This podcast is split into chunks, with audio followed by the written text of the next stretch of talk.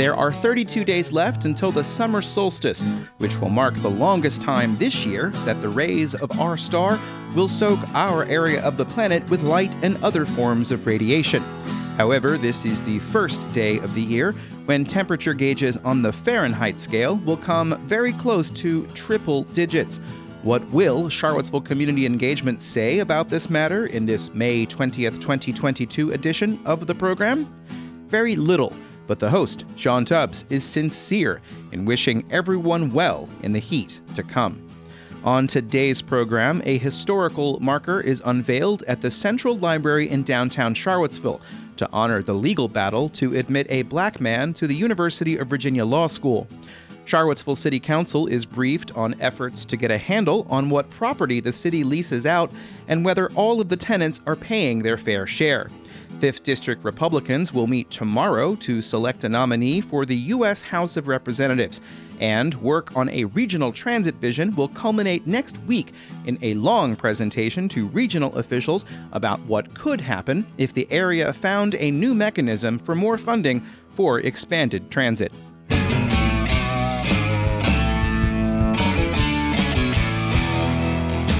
In today's first Patreon fueled shoutout, this year, the Albemarle Charlottesville Historical Society has been working with a group called the Fields of Honor to identify soldiers who were killed in action in the Second World War.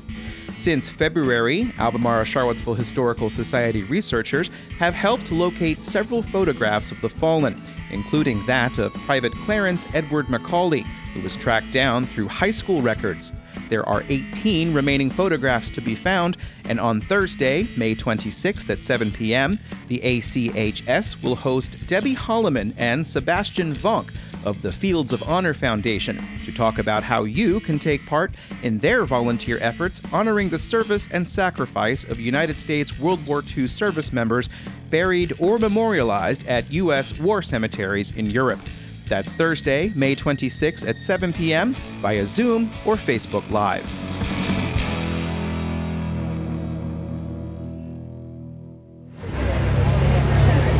A crowd assembled yesterday afternoon at the intersection of East Market Street and 3rd Street Northwest in downtown Charlottesville to watch the unveiling of a historic marker to commemorate an important moment in the desegregation of education in Virginia.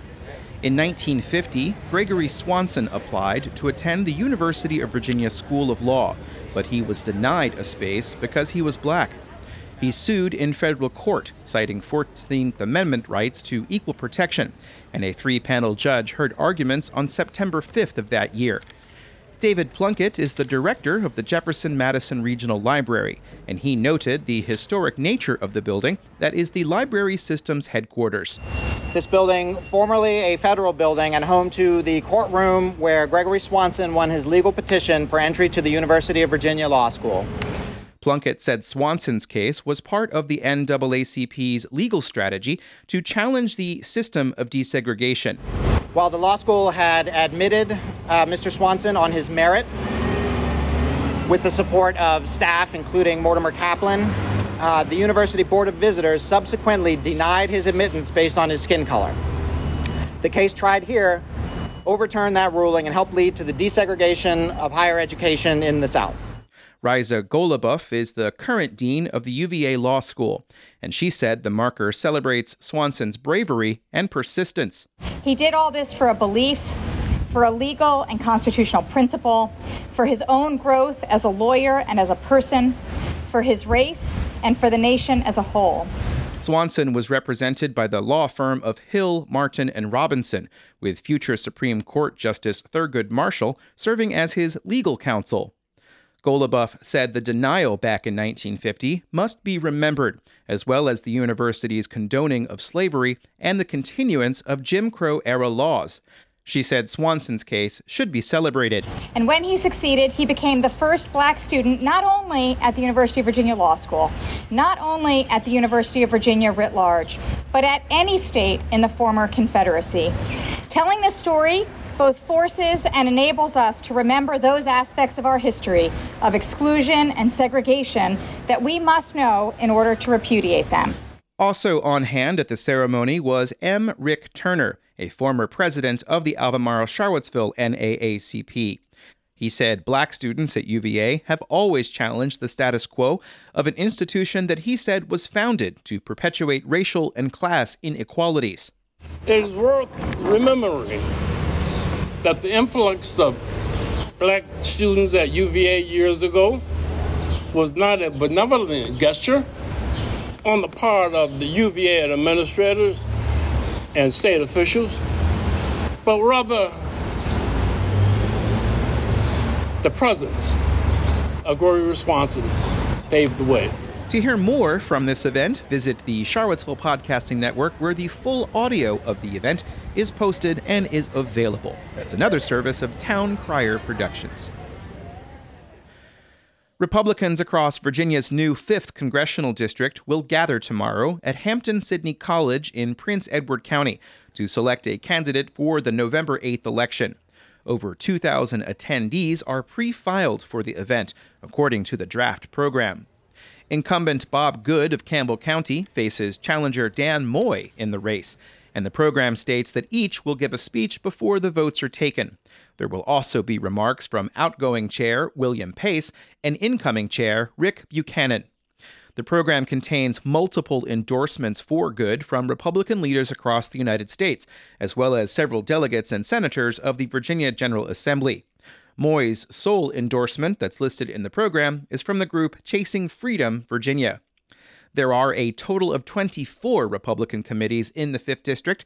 The convention will be called to order at 10 a.m. and will use a weighted voting system. The winner will face Democrat Joshua Throneburg in the November election. Consultants hired by the Thomas Jefferson Planning District Commission to craft a vision for how public transportation might work better in the Charlottesville area will present more details next Thursday. The firm Jarrett Walker and Associates has been hired to conduct the study, which may recommend the transition to a unified regional transit authority. Lucinda Shannon is a transportation for the TJPDC.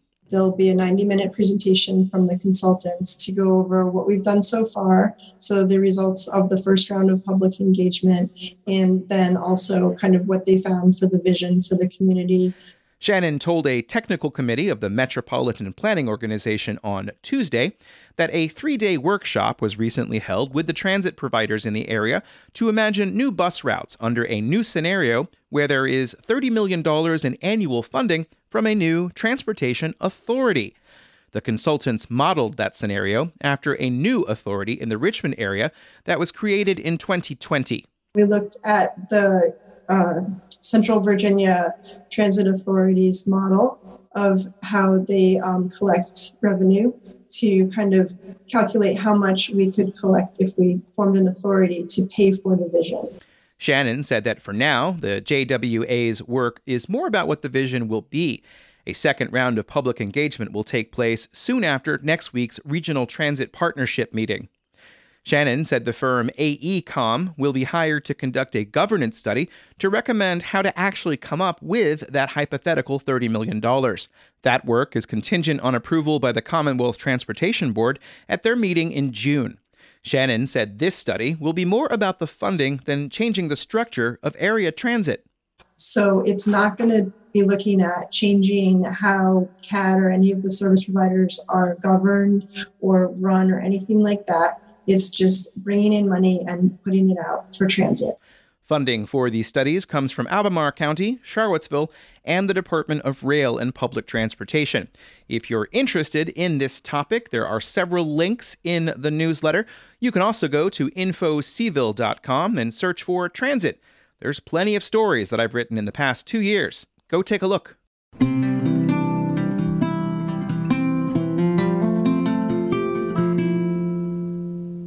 You're listening to Charlottesville Community Engagement, and in today's second subscriber supported public service announcement, the Charlottesville area tree stewards continue to offer classes this spring and summer to increase your awareness of our wooden neighbors and to prepare for the future.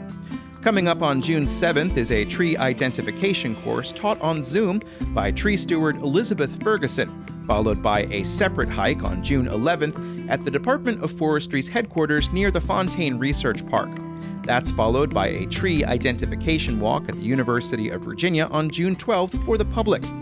On June 14th, Rachel Keene will give a lecture on Zoom on the social life of trees. Do trees really communicate with one another? What is a mother tree? What do trees do to repel pests? You can learn more at charlottesvilleareatreestewards.org.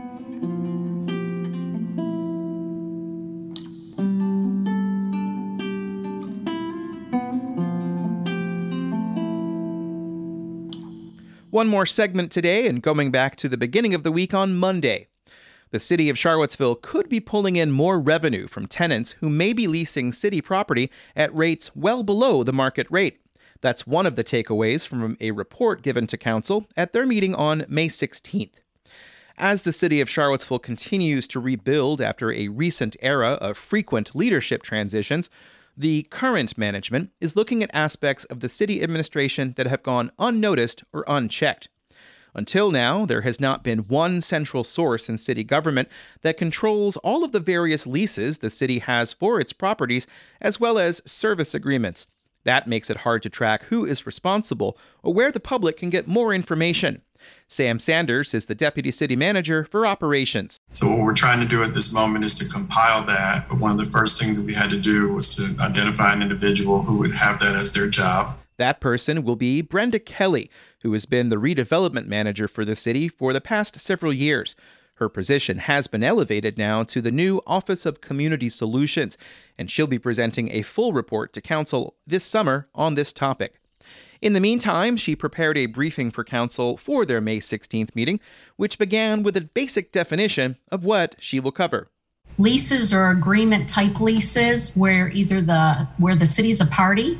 This is either the city owns the property or the city is a tenant of a property owned by someone else. The city has about 155,000 square feet of building spaces that bring in about $580,000 a year in revenue for the city. That doesn't include about 50 acres under ground lease. The oldest lease dates back to 1922 and allows the city's utilities office to use space at a pump station at the University of Virginia. One of the biggest amounts of space that the city leases from a third party is at the Water Street parking garage. The city doesn't own the Water Street parking garage, but we lease um, parking spaces. The city does own the Market Street parking garage, as well as the buildings on East Market Street that are currently occupied by the Lucky Seven and a Guadalajara restaurant. The City Council of January 2017 paid $2.85 million for a eventual parking garage at that location, but the City Council of March 2021 opted to go in a different direction the Lucky Seven in the Guadalajara, and all the Market Street parking garage retail spaces, those rent funds go into the Parking Enterprise Fund.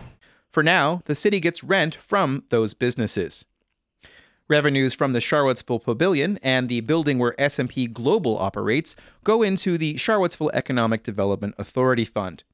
Kelly said further research needs to be done into intergovernmental leases with the courts, libraries, and other entities she said that systems need to be in place to track the leases and make sure that any rent increases due to the city are at least known about for council's consideration.